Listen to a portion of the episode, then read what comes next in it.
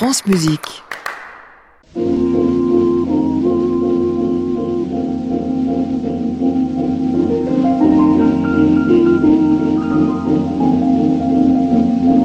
tout le jour, toute la nuit. Rien que toi, toujours, toujours, j'en suis ébloui. Que tu sois au loin, puisqu'en moi tendrement je t'emporte, oh mon amour, nuit et jour. Bonsoir à tous et bienvenue dans le Classic Club sur France Musique tous les soirs de la semaine, 22h en direct depuis l'hôtel Bedford à Paris, depuis chez vous tout simplement, ou encore en podcast jusqu'au bout de la nuit et en réécoute sur notre site francemusique.fr. Ce sont des musiciens, tous ceux qui sont venus nous voir ce soir de très beau calibre et qui ont une particularité, c'est qu'ils ont euh, la manie bizarre d'aller voir régulièrement des compositeurs bien vivants pour voir avec eux ce que leur instrument euh, pourrait inventer de nouveau. C'est une drôle de manie qu'on appelle la curiosité. Ça donne de très belles choses. On en aura trois fois la preuve ce soir avec mes invités Geoffroy Jourdain, Erwan Keravec, Philippe Béraud et ses collégiens. Nous sommes ensemble jusqu'à 23h. Bienvenue à tous dans le Classic Club.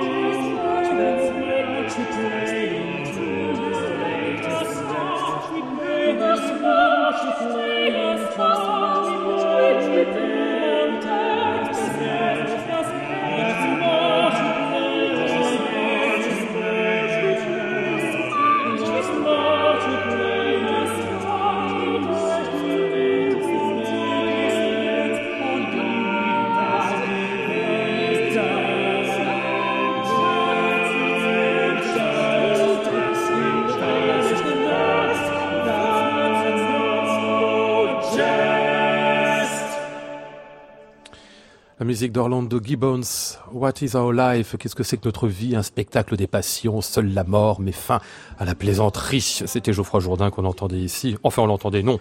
Il dirigeait, on n'entend pas normalement un chef qui dirige, l'écrit de Paris sur ce disque Mélancolia, paru il y a six mois, quelque chose comme ça, sur le label Harmonia Mundi. Bonsoir Geoffroy. Bonsoir. On est parlé ensemble de ce disque donc au mois de septembre, hein, quand il était sorti. On en avait dit beaucoup de bien. On en a redit aussi. On va rappeler que vous l'avez fait dans des conditions euh, enfin, assez incroyables en vous disant finalement on se met en situation très peu de temps, une sorte d'urgence pour enregistrer ça. Oui, euh, l'idée était de, de, partir avec beaucoup de répertoire, mais sans savoir ce qui serait fixé au disque au final. Ouais. Et puis euh, avec, euh, euh je pense, 80% de pièces qui n'étaient pas connues des chanteurs, ouais. qui moi m'avaient pour la plupart accompagné depuis longtemps, mais que je rêvais de d'interpréter. Mais il y avait un peu l'idée de, de, de, de composer un album un peu comme je suppose en tout cas, on compose un album pop euh, avec euh, du matériau qui apparaît pendant des séances d'enregistrement, qui là été nocturne, mmh. et puis qu'on trie ensuite. Oui. Laissez faire le, le, moment, quoi, une forme d'improvisation aussi dans la manière dont on compose les choses. Oui, et puis avec le désir d'essayer de, de, de, fixer euh, la fragilité qu'il peut y avoir, euh, euh, enfin quelque chose qui est assez fugace, qui est la première émotion qu'on a quand on déchiffre ces musiques, ouais. et qui après, je disais à l'instant hors antenne à Erwan combien en, en quelques concerts depuis ça a énormément changé. Ça me fait très bizarre d'entendre la pièce qu'on vient d'entendre parce qu'elle me paraît déjà euh, très loin de ce, qu'on de ce que c'est devenu. Ouais. Mais je, je, crois que euh, quand j'arriverai à réécouter ce disque, après tout, les, tout le temps que j'ai passé sur années. le montage, et eh ben je, je, je pense que j'arriverai à ressentir de nouveau oui, l'émotion de départ. Mmh. Erwan, c'est Erwan Karavec qui est à ma droite. Bonsoir. Bonsoir. Ça fait combien de temps vous connaissez une dizaine d'années en fait, tous les deux hein? Ben oui, c'est ce qu'on se disait avec Geoffroy, c'est que euh, moi, je, la première fois que j'ai vu l'écrit de Paris, c'était sur Cache à face, ouais. donc euh, le, le, le, spectacle de c'est ça, Strasnoy. avec euh, Benjamin Lazare. Et on, après, on s'est croisé à plusieurs reprises, mais sur des formes de spectacle, à mon Moi, souvenir, je, plus je, que. Je t'ai entendu dans Enfant de Charmat, et puis euh, peu de temps après, on s'est rencontrés pour évoquer le projet qu'on qui, qu'on vient de créer. Ah ouais, là, ça, on en parlera en fin d'émission. Juste, je signale, Erwan Keravec, vous avez un drôle de titre quand même. Vous êtes sonneur. C'est ça, hein, on dit sonneur. Oui, oui, on dit bien sonneur. Oui. Ah oui, mais oui. sonneur, ça veut pas dire qu'il qu qu joue de la sonne, qu'il joue de la, de la, de la trompe. Euh, ou de la... Bah non, en l'occurrence, je sonne de la cornemuse. Oui, de la cornemuse, voilà, parce qu'on dit pas jouer de la cornemuse, on dit sonner de la cornemuse. On peut dire jouer, mais le, le terme le plus courant, c'est sonner, oui. Et ça vient d'où ce, ce, ce terme-là ah, je ne saurais pas dire, je sais que ça englobe en fait en Bretagne, ça englobe tout ce qu'on appelle la tradition sonnée, c'est les instruments grosso modo qui, qui jouent fort. Ouais. C'est-à-dire la bombarde, le, le biniou, la cornemuse. Ah, c'est ça. Ah ouais, ceux qui portent loin, quoi, les instruments d'extérieur. Oui, qui sont majoritairement à l'intérieur maintenant, mais Attends, oui. mais qui à l'époque pouvaient être Oui, à une certaine époque, c'était dédié qu'à l'extérieur. Oui. on reparlera de cornemuse avec vous, hein, mais alors, on va se pencher un peu sur le cas de, de Geoffroy Jourdain en ce début de programme pour rappeler que les Cris de Paris ont 20 ans maintenant déjà. Hein. On a ah fêté, bon c'était l'an dernier déjà. Hein le 20e anniversaire. Non, hein. je, je fête pas les anniversaires. C'est pas vrai. Non, c'est vrai. Vous avez rien fait enfin, pour les 20 à part, ans euh, À part ceux de mes amis, euh, mais, mais, sinon non, je. Pas celui de votre ensemble. Non, non, non, non, non, mais en, en plus, je, honnêtement, je. Je serais tenté de dire qu'on a moins de 20 ans, mais bon, peut-être que... C'est dans la tête tout ça, c'est ça Oui, oui, non, non, c'est pas ça, mais c'est que c'est un groupe qui a eu plusieurs histoires et qui, ouais. euh, effectivement...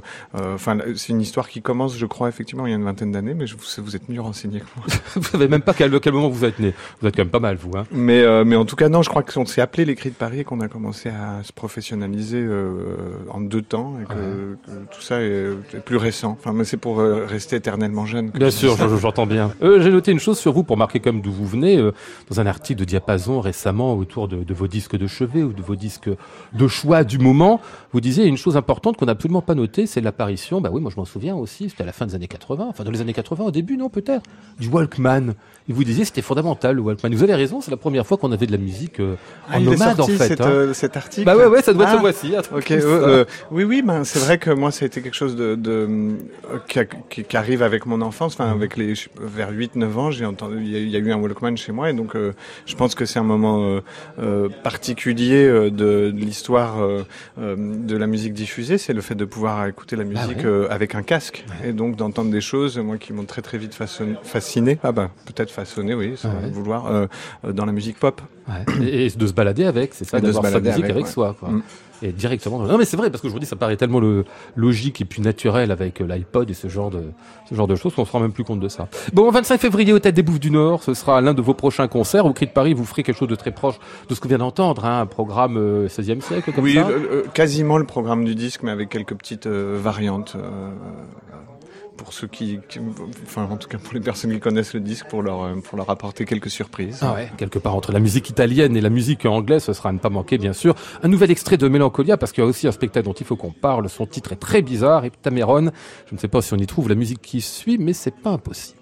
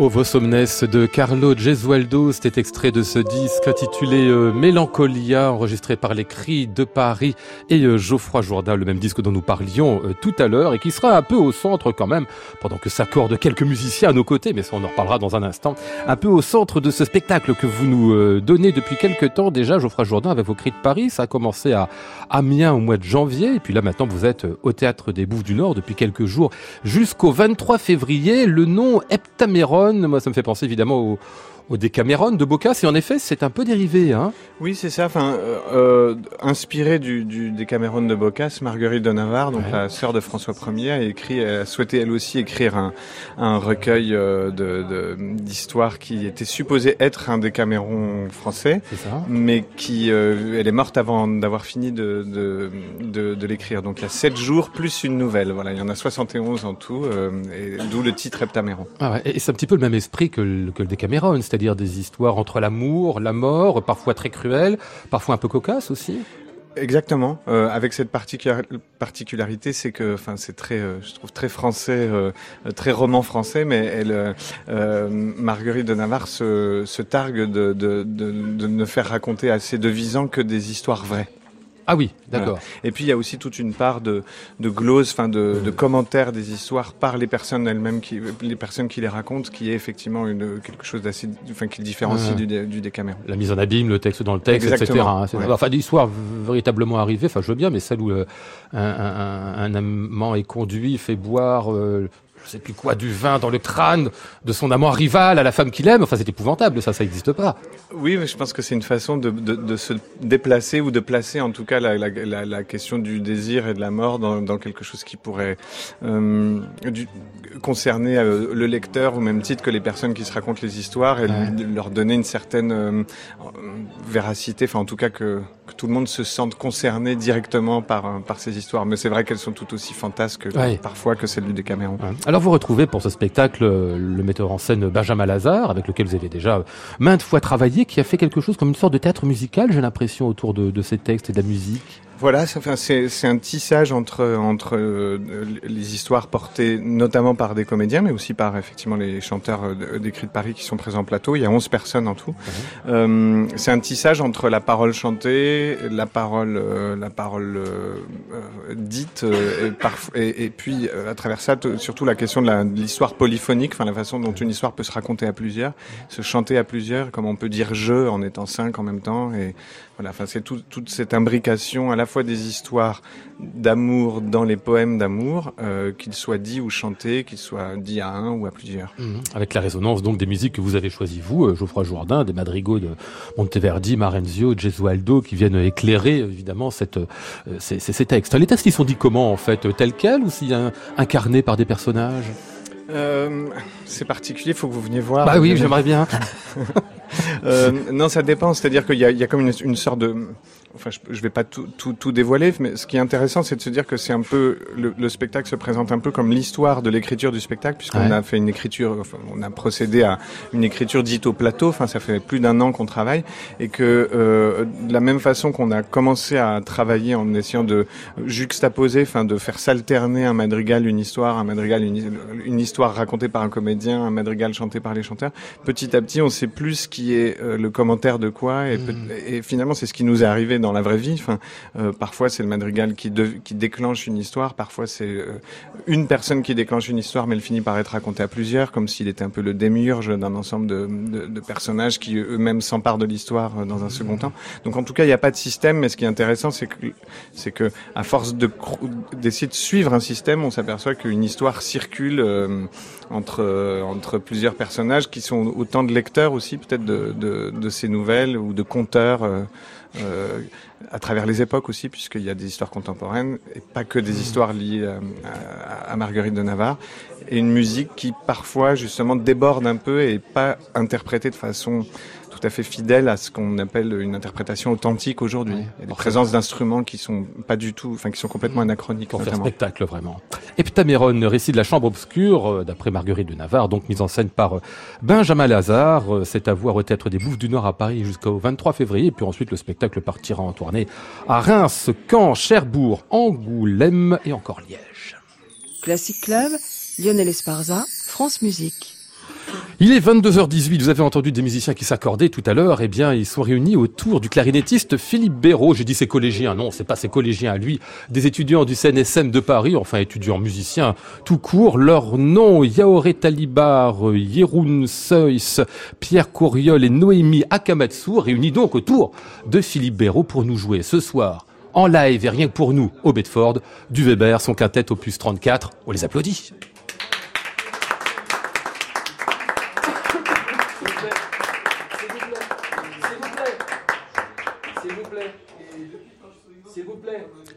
Philippe, je vous en prie, allez-y donc, ça va faire taire le public.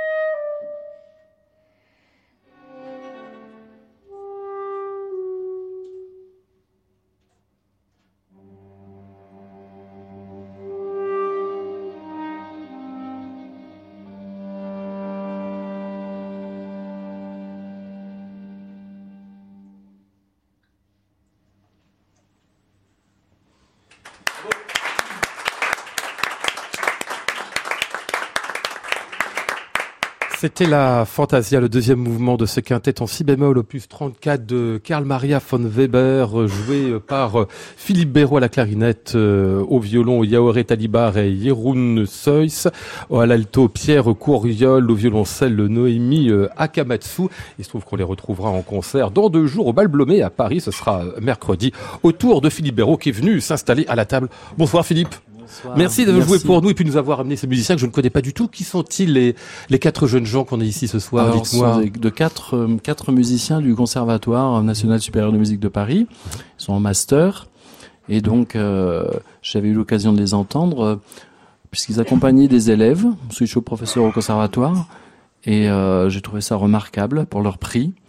Et euh, je me souviens encore, euh, après justement un quintet de Brahms avec euh, une des élèves qui s'appelle Juliette Adam, qui joue très très très bien. Et euh, je les ai vus après, je leur ai demandé, mais c'est vous, vous, vous donnez pas mal de concerts? Ah ben non, non, on est, on est très amis, on, joue, on aime jouer ensemble.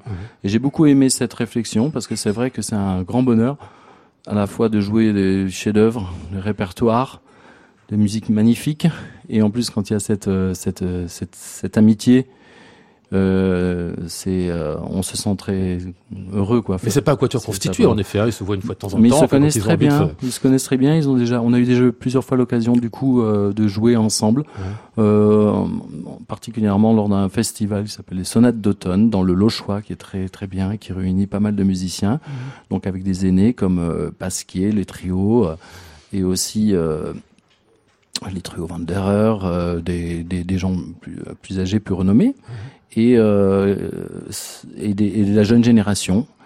Et d'ailleurs, euh, le quintet que l'on vient d'interpréter, la Fantasia, euh, a été composé par Weber quand il avait à peine 25 ans. Donc euh, le, le talent n'attend pas le nombre d'années, on on le dire. Ouais. Les quintettes, on connaît évidemment ceux de Mozart, ceux de Brahms, c'est celui que vous venez de jouer. Le, les clarinettistes le pratiquent beaucoup quand même. Hein, parce que Exactement, C'est une très belle œuvre, hein, ce qu'on vient d'entendre.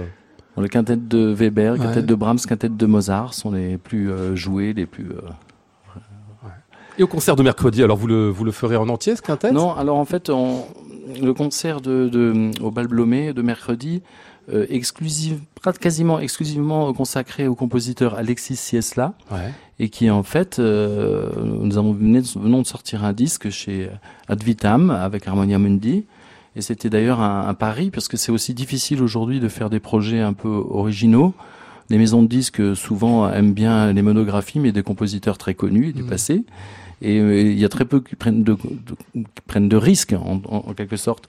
Et euh, cette maison de disques a donc accepté. Et en fait, on a eu une collaboration en fait euh, entre un interprète et un compositeur. C'est-à-dire qu'on a eu un échange de Mhm. voilà en Compositeur, lui. particulier. Il faut dire qu'il est clarinettiste en plus. Hein. Il est clarinettiste aussi, il vient de Lyon. Ouais. Il a fait ses études à Lyon, mais il est vraiment euh, depuis des années euh, maintenant. euh, et il est, c'est un compositeur un peu particulier puisqu'il est très, très, très éclectique, très ouvert, et bien sûr, et euh, surtout, il, euh, il, il prend sa source d'inspiration, c'est un peu les musiques du monde. Mhm. Et euh, donc nous avons voulu créer une sorte de, de, de, un- de, de, de omni, on va dire un objet musical un Mhm. peu non identifié, où on peut à la fois euh, entendre une rhapsodie euh, qui est une sorte d'hommage à, à Debussy, avec une forme rhapsodique utilisée dans une fameuse pièce de Debussy qui s'appelle la Rhapsodie Ouais. pour clarinette et piano et orchestre. Et aussi euh, aller vers les musiques plus étranges, euh, japonaises, une, inspiration, des moments improvisés, euh, du saxophone, euh, la clarinette se mélange pour la première fois avec, euh, là on l'a entendu avec les cordes, mais avec du saxophone et c'est assez étrange. Et Bah, à la fois, On en reparlera un petit peu Des musiques l'heure, africaines. hein. Ouais, ouais, on en reparlera un petit peu parce que justement, Merci. on dira deux mots de ce disque tout à l'heure, mais je vais vous laisser retrouver vos petits camarades, euh, Philippe Béraud, cependant que je, je vais annoncer le, le concert à nouveau donc du 6 février, c'est-à-dire mercredi à Paris au Bal Blomé, où il y aura de larges extraits de, de ce disque, vous viendrez nous en reparler euh, juste après. Là, on va vous retrouver euh, Philippe Béraud à la clarinette, toujours Noémie Akamatsu, Pierre Courriol, Jeroen Seuss et Yaoré Talibar, cette fois-ci dans le troisième mouvement. C'est un menuet de ce même quintet opus 34 de Karl Maria euh, von Weber, toujours euh, en direct depuis l'hôtel Bedford.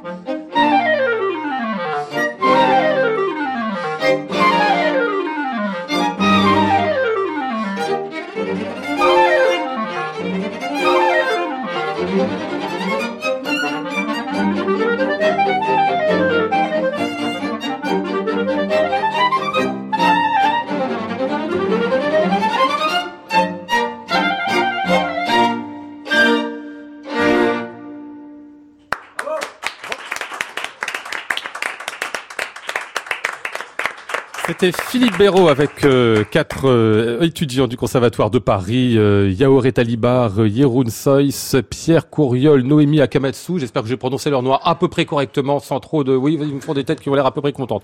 Donc tout va bien. Ils nous interprétaient le menuet du quintet euh, opus 34 de Karl Maria euh, von Weber, dont ils reprendront des extraits lors du concert de ce mercredi, bah, c'est après-demain, à Paris, au Bal Blomé, autour de Philippe Béraud, et puis autour, bien sûr, de ce clarinettiste nous parliez il y a un instant, Alexis euh, Siesla, euh, qui est, euh, quand je dis clarinettiste, en plus, il n'est pas seulement amateur, qui fera en plus compositeur, c'est un clarinettiste euh, professionnel qui est dans la grande tradition des instrumentistes compositeurs, écrit pour son instrument, Philippe. hein.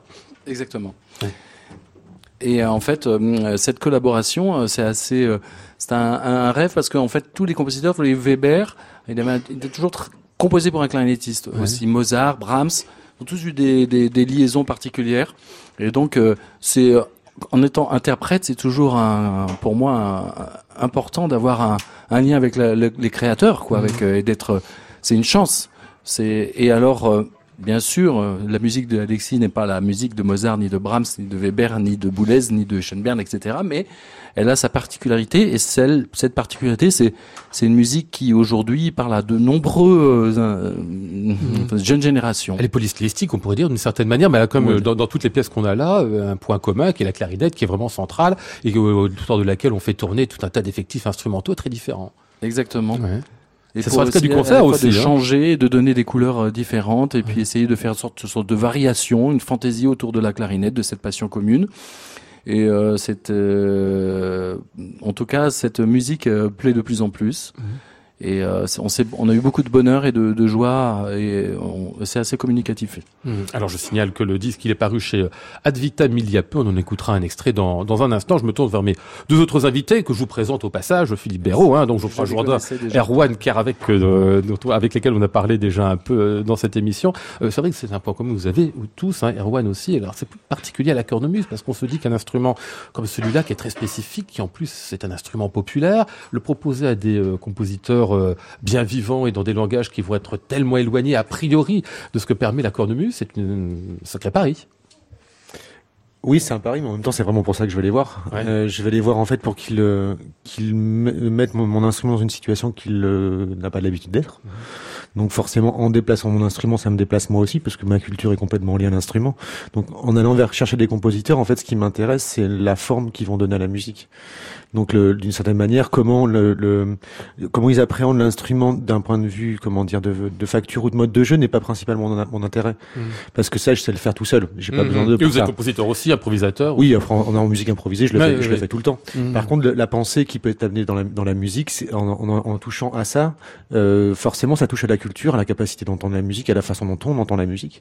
Et c'est à cet endroit-là que ça m'intéresse, oui. Ouais. Est-ce qu'il est arrivé que les compositeurs vous proposent des choses euh, infaisables à votre instrument parce qu'ils pensaient, euh, je sais pas, ils le connaissent pas assez bien ou, ou ils veulent le faire aller un peu trop loin par rapport à cette Alors, en fait, il il euh, il a aucun compositeur qui, qui ait trouvé un, un mode de jeu que je ne connaissais pas. Ouais. Donc, dans ce sens-là, ça, ça, ça ne s'est pas produit. Ce qui s'est produit, c'est qu'ils ont combiné des modes de jeu qui n'étaient pas combinables. Hmm. Ça, Donc des choses contre- vraiment rigoureusement impossibles. Oui, c'est-à-dire qu'en fait, le- la quantité d'air pour passer d'un endroit à un autre bah, ne permet pas de faire euh, de faire ce qu'il demande. Ça, par contre, c'est arrivé, surtout avec Philippe Leroux, euh, quand il a écrit la, il, il m'a écrit une pièce en solo, il, avait, euh, il a fallu que je m'arrache les cheveux et au bout d'un moment, je lui dis ça quand même, c'est vraiment impossible, ça, ça marche pas.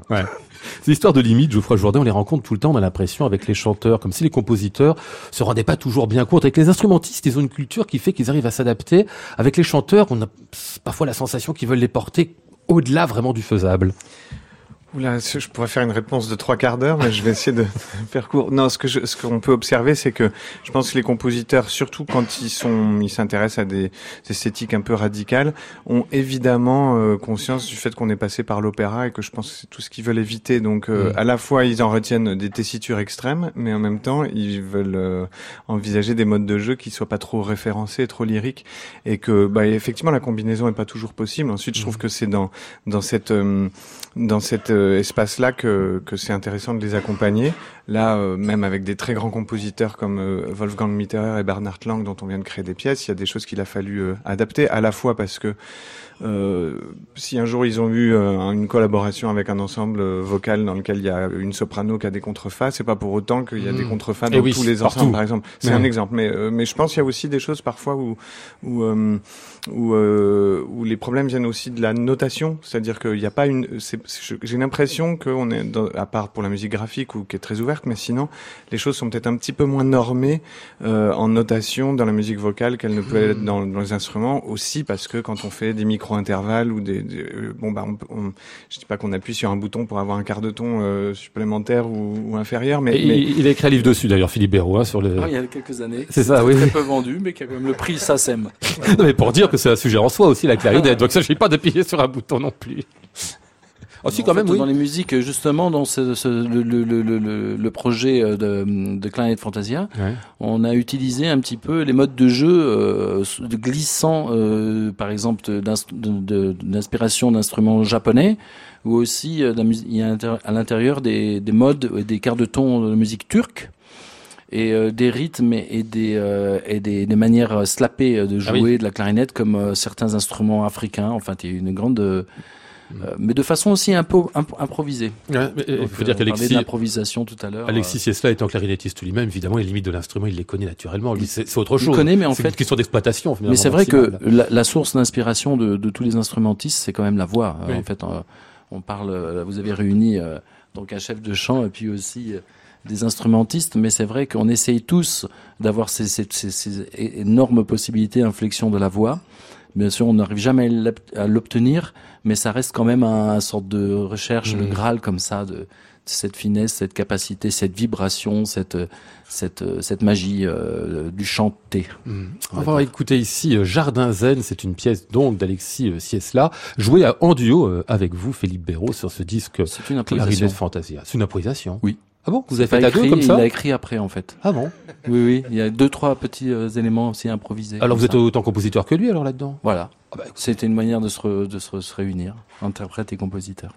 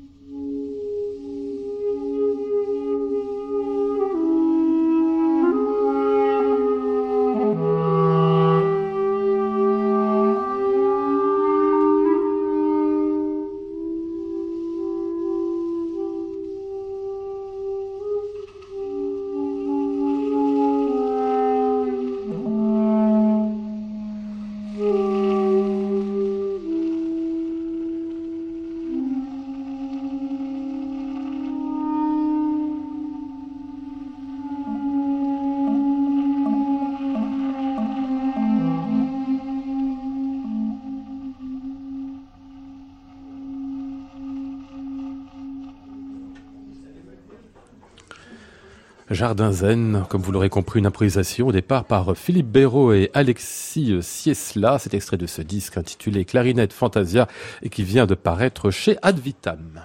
Classic Club, Lionel Esparza, France Musique. J'aurais pu vous demander peut-être Erwan d'apporter la cornemuse, vous auriez improvisé avec... Ah oui, euh, ah oui vous auriez aimé ça ah Philippe moi, hein moi, ça, ça, tout à fait. Ah oui, vous êtes partant en plus pour les improvisations sans filet où on connaît avec pas... une bouteille, n'importe, un bouteille de champagne. Vous faites ça aussi et quelques bulles, je peux faire ça. Oui. Vous, faites, vous improvisez à la peux bouteille Vous faites pas ça vous Erwan et avec les bulles. Après les concerts. Hein, Ah oui Ah bon, après les concerts, oui, ça souvent, ça. ça... Ah, autre chose. euh, alors, on va parler un petit peu de, de vous, Er- Erwan, pardon, Keravec. Euh, ben, rappelez que vous avez fait plein de choses dans votre vie de, de sonneur de cornemuse. Jouer avec Benak Takiari, par exemple, ce qui a priori n'était pas donné. Hein. Enfin, je dis pas donné parce que je vois pas le rapprochement, mais une fois qu'on l'entend, on se dit que ça marche Ben, très bien. Comme quoi, faut, faut en tenter fait, des fois. euh, Beignat a, une, a une part très importante dans ce qui m'est arrivé, dans, Ouais. son- dans, dans mon choix artistique, parce que quand, quand j'ai commencé à m'intéresser aux formes improvisées, aux formes libres, musique libre, euh, venant des musiques traditionnelles, je me sentais bien seul, et je suis tombé sur Lili Peprera, qui est un disque de Beignat, qu'il a sorti chez Silex dans les années 90. Et c'est en entendant Beignat, en fait, euh, avec sa, relation à la tradition et sa capacité à aller aussi bien euh, improviser avec Bernard Lubat qu'aller euh, faire du free, rock avec Dominique Repeco, que je me suis dit, bon, bah en fait, il fallait que j'y aille vraiment. Donc c'est c'est vraiment parti de là. Et effectivement, plus de dix ans après, j'ai rencontré Beignat. Ouais. Ah ouais. Et ça marchait tout de suite, ça accroché Ah, ça marchait immédiatement. Ah oui ouais. Et en fait, on fait, on fait des concerts en duo depuis euh, 7-8 ans. Ouais. Hum, C'est marrant avec l'improvisation, on sait que ça marche comme ça. hein. C'est des musiciens qui ne se connaissent absolument pas, ça se rend compte, ça, marche, ça peut ne pas marcher d'ailleurs. Hein. Ouais, c'est quand ça marche, mais en fait, euh, c'est- c'est- ça va même plus loin que ça. C'est que le, le travail avec Beignat a, a noué ma relation avec la voix. Ah oui. C'est-à-dire que c'est de ça que j'ai créé Vox avec Donatien Michel Dansac et Vincent Bouchot, donc un programme de commande. Et c'est de, de là que vient l'idée de, de cornemuse et chœur aussi. Mhm. Extended Voice, Vox, pardon, pas Voice, c'est la voix qui me fait penser. Je reprends, Extended Vox, c'est les cris de Paris, donc, et vous-même, euh, Erwan, qu'on retrouve dans ce spectacle, en fait, qui réunit euh, trois pièces de compositeurs, ma foi, bien sérieux, euh, Goebbels, Lang, Mitterer, c'est des rudes en plus, cela, vous n'êtes pas allé chercher euh, de, la, de, la, de la- je sais pas, des, des consonants, par exemple. Non, non, ça c'est parmi, ce que c'est la contemporaine de plus euh, ardue aujourd'hui.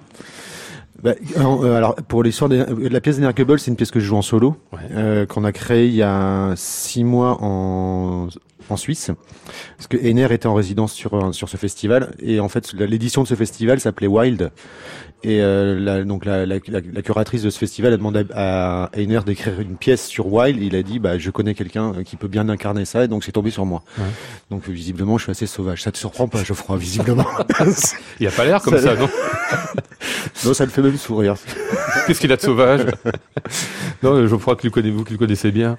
que- Bah, euh, Il aurait l'air relativement relativisé, tel qu'on le... Radiophoniquement, non, je vais, je vais, je vais, je vais répondre euh, le- l'instrument. C'est quand même euh, quelque Ah oui. chose de, de qui décoiffe. Mais moi, c'est- après, euh, je- ce que ce que je pourrais dire de ce que je connais d'Erwan, parce qu'on se connaît bien depuis pas très longtemps, mais euh, euh, puisque c'est le premier projet qu'on fait ensemble, c'est vrai que j'ai toujours été très euh, intrigué euh, par, comme vous le soulignez tout à l'heure, par ces choix justement, les compositeurs à qui ils s'adressent. Ouais. Euh, euh, J'avais beaucoup de curiosité pour ça parce que je, dans ma tête, un instrument avec un bourdon, par exemple, donc une note toujours fixe, euh, euh, Hmm. allait Enfin. peut-être pas se tourner vers euh, justement des euh, Bah oui. Cavana, Leroux, euh, Heiner Goebbels, enfin, On dit que ça va, compositeurs que ça t'as va aller plutôt du côté de la tonalité, naturellement, c'est ça. Hein Oui, mais en fait, ces compositeurs, ils se posent, ils se posent cette question-là, évidemment. Euh, Goebbels, quand il a commencé à travailler pour la pièce, il m'a fait Ah oui, il y y, a neuf notes alors. Bah oui, il y a neuf notes. ah bah va falloir faire avec ça, oui, bien sûr. va falloir faire Au-delà, on peut ça. pas.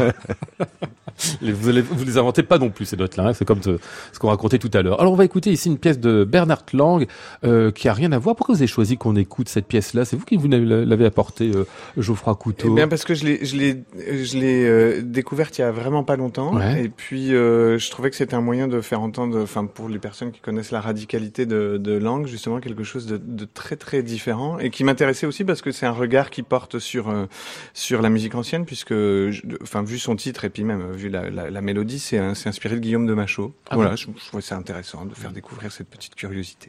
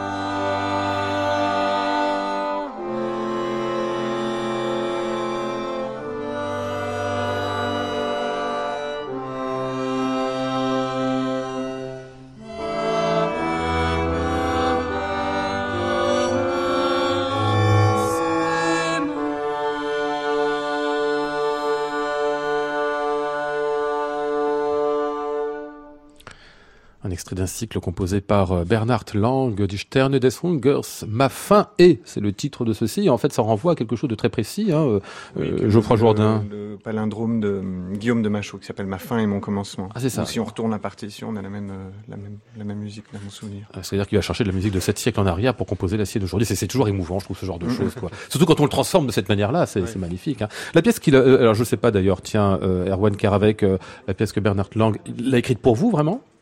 Oui, C'est vraiment une commande, hein. En fait, de toute façon, quasiment toutes les musiques que je joue, moi, sont des, ce sont des commandes. Et là, en l'occurrence, celle de Bernard Lang, c'est elle est spécialement écrit pour euh, cornemuse et chœur à 24 chanteurs. Ouais. D'accord. Et qu'est-ce qu'il a fait autour de ça alors? Alors, est-ce que Ah. tu veux raconter? T'en prie. ah, il, a, il, a, il est parti d'une forme de rite, Ouais. euh, du rite d'une euh, religion qui aurait pu exister mais qui n'a pas existé. Et donc tout, c'est tout ça, euh, le chœur est en fait euh, je- parle d'un de ce Dieu qui aurait été une femme si elle, il avait pu advenir. D'accord. Mais il n'est pas devenu. Mais il n'est pas advenu. Mais il, est pas devenu. il y a un côté presque originel dans la cornemuse, en fait, comme ça, un instrument populaire, entre guillemets, enfin traditionnel, je sais pas comment on peut dire. Euh, J'ai l'impression que pour un compositeur d'aujourd'hui, ça le renvoie à quelque chose de très, de très originel. C'est ça aussi, hein, Geoffroy Bah, je pense que c'est vraiment ce qu'il a, ce qu'il a souhaité faire dans cette pièce. Juste, à la fois donc en choisissant ces, ces, ces textes là de, euh, euh, enfin gnostiques de l'hé- de l'hérésie valentinienne, comme on Ouais, dit, bon, ah qui sont assez incompréhensibles, en tout cas pour euh, qui est pas théologien, je pense.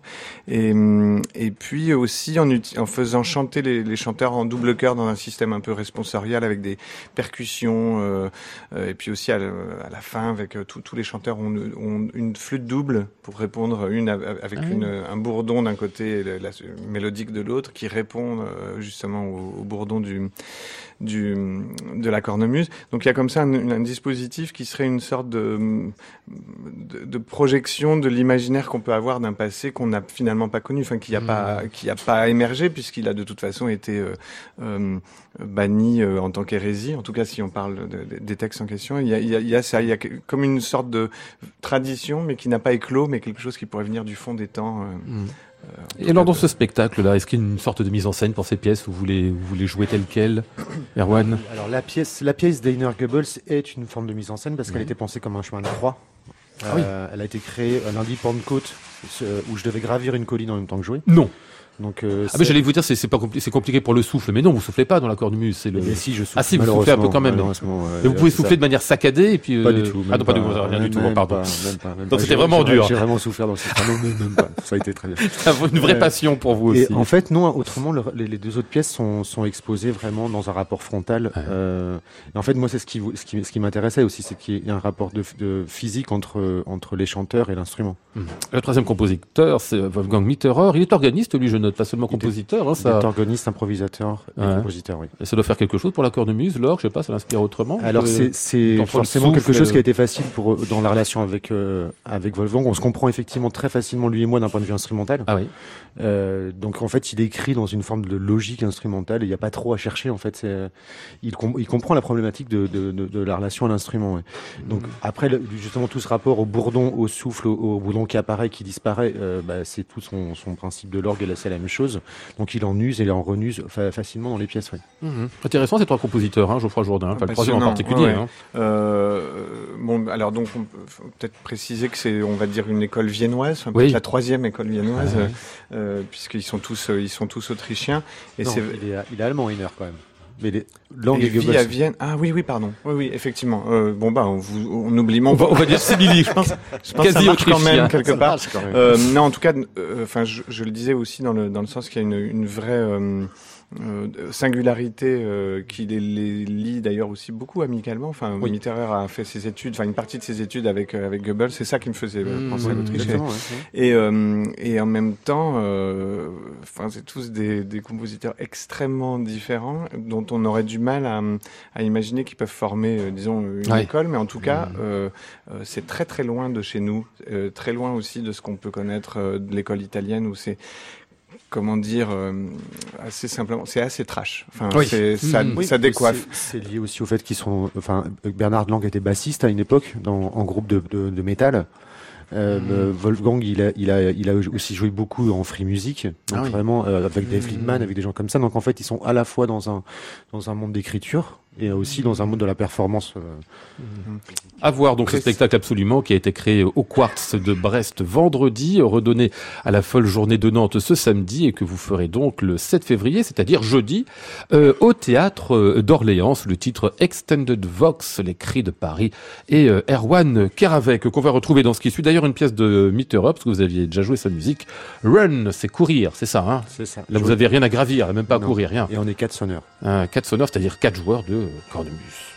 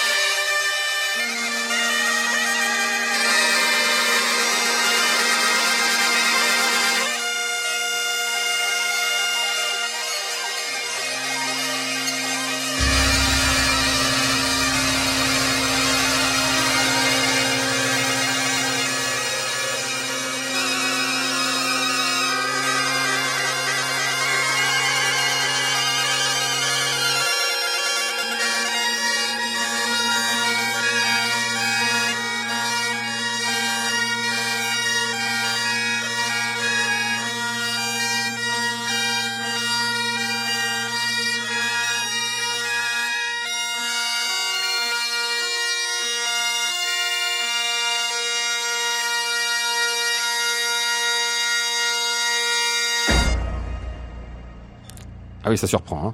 Run de Wolfgang Mitterer qui s'arrête avec cette espèce de coup de boutoir final. Cet extrait de ce disque intitulé Sonore, on entendait euh, plein de pièces de compositeurs, euh, ma foi, euh, bien vivants, sous votre houlette, Erwan Keravec avec votre, à vos côtés, Guénolé, votre frère, Erwan Hamon, Michael Cosien. Je rappelle donc qu'on vous retrouvera pour ce spectacle Extended Vox jeudi au théâtre d'Orléans. Je signale qu'il y a aussi la collaboration pour ce spectacle de la mise en circuit parce qu'il y a beaucoup d'électronique et ça a été réalisé, coaché, tout ça par eux. hein. Et tout ça donc avec les cris de Paris sous la direction de Geoffroy Jourdain. Merci messieurs d'autres visites dans cette émission. Merci beaucoup. Merci.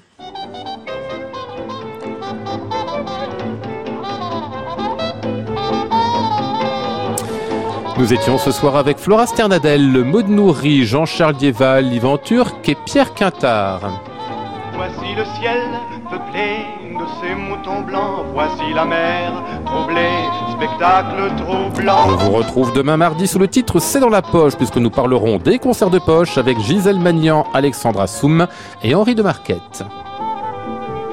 J'entends la ville qui me dit bonsoir et moi sur le quai de la gare, je dis de mon mieux des mots d'adieu.